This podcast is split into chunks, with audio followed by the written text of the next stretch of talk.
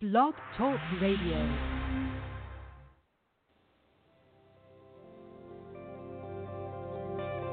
Welcome to Talk Business with Howard, where CEOs, presidents, and business owners go for practical advice and creative solutions to help business flow.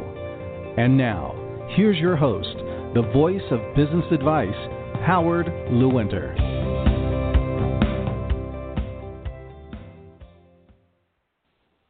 And welcome to Talk Business with Howard. I am Howard Lewinter and I am always ready to talk business. Are you?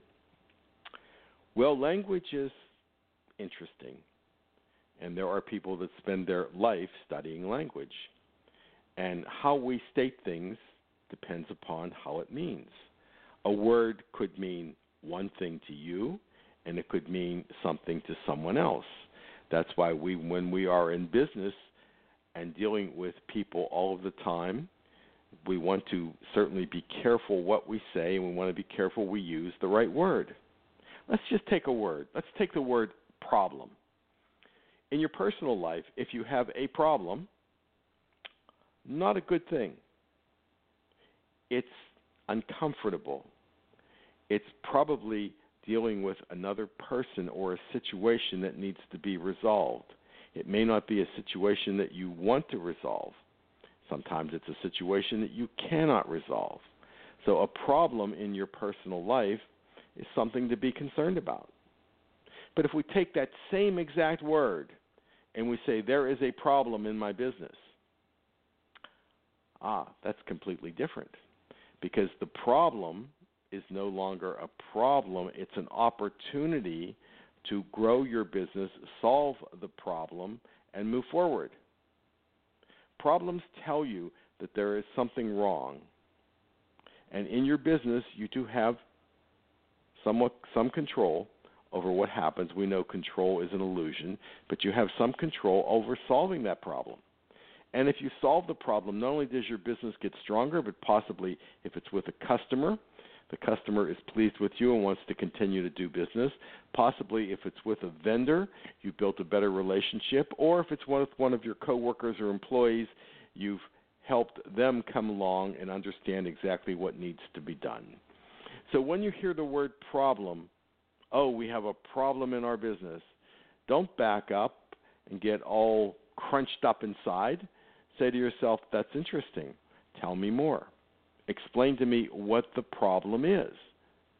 And then, of course, once that person explains what the problem is, if you're dealing with another person, the next logical question is, what do you think the solution is?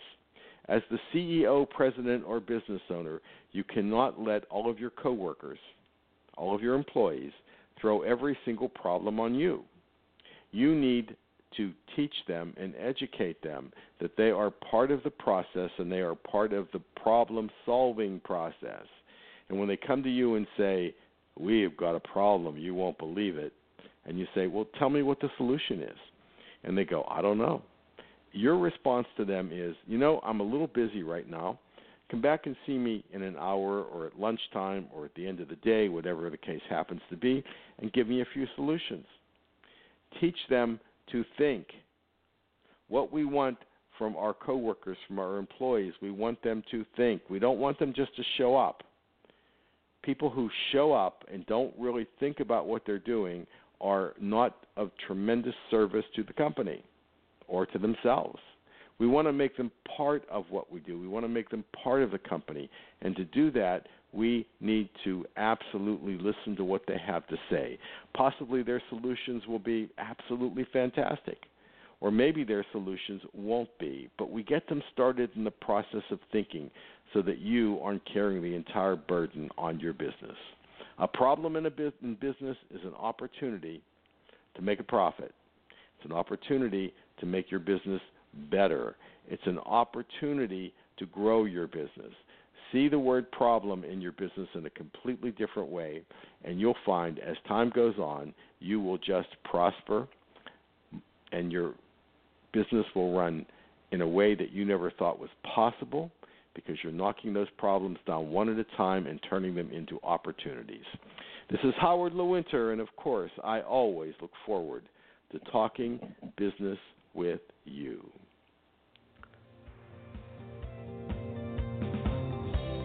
Connect with Howard anytime at talkbusinesswithhoward.com. You can also continue the conversation with Howard on Facebook, Twitter, and LinkedIn. Thank you for listening to Talk Business with Howard.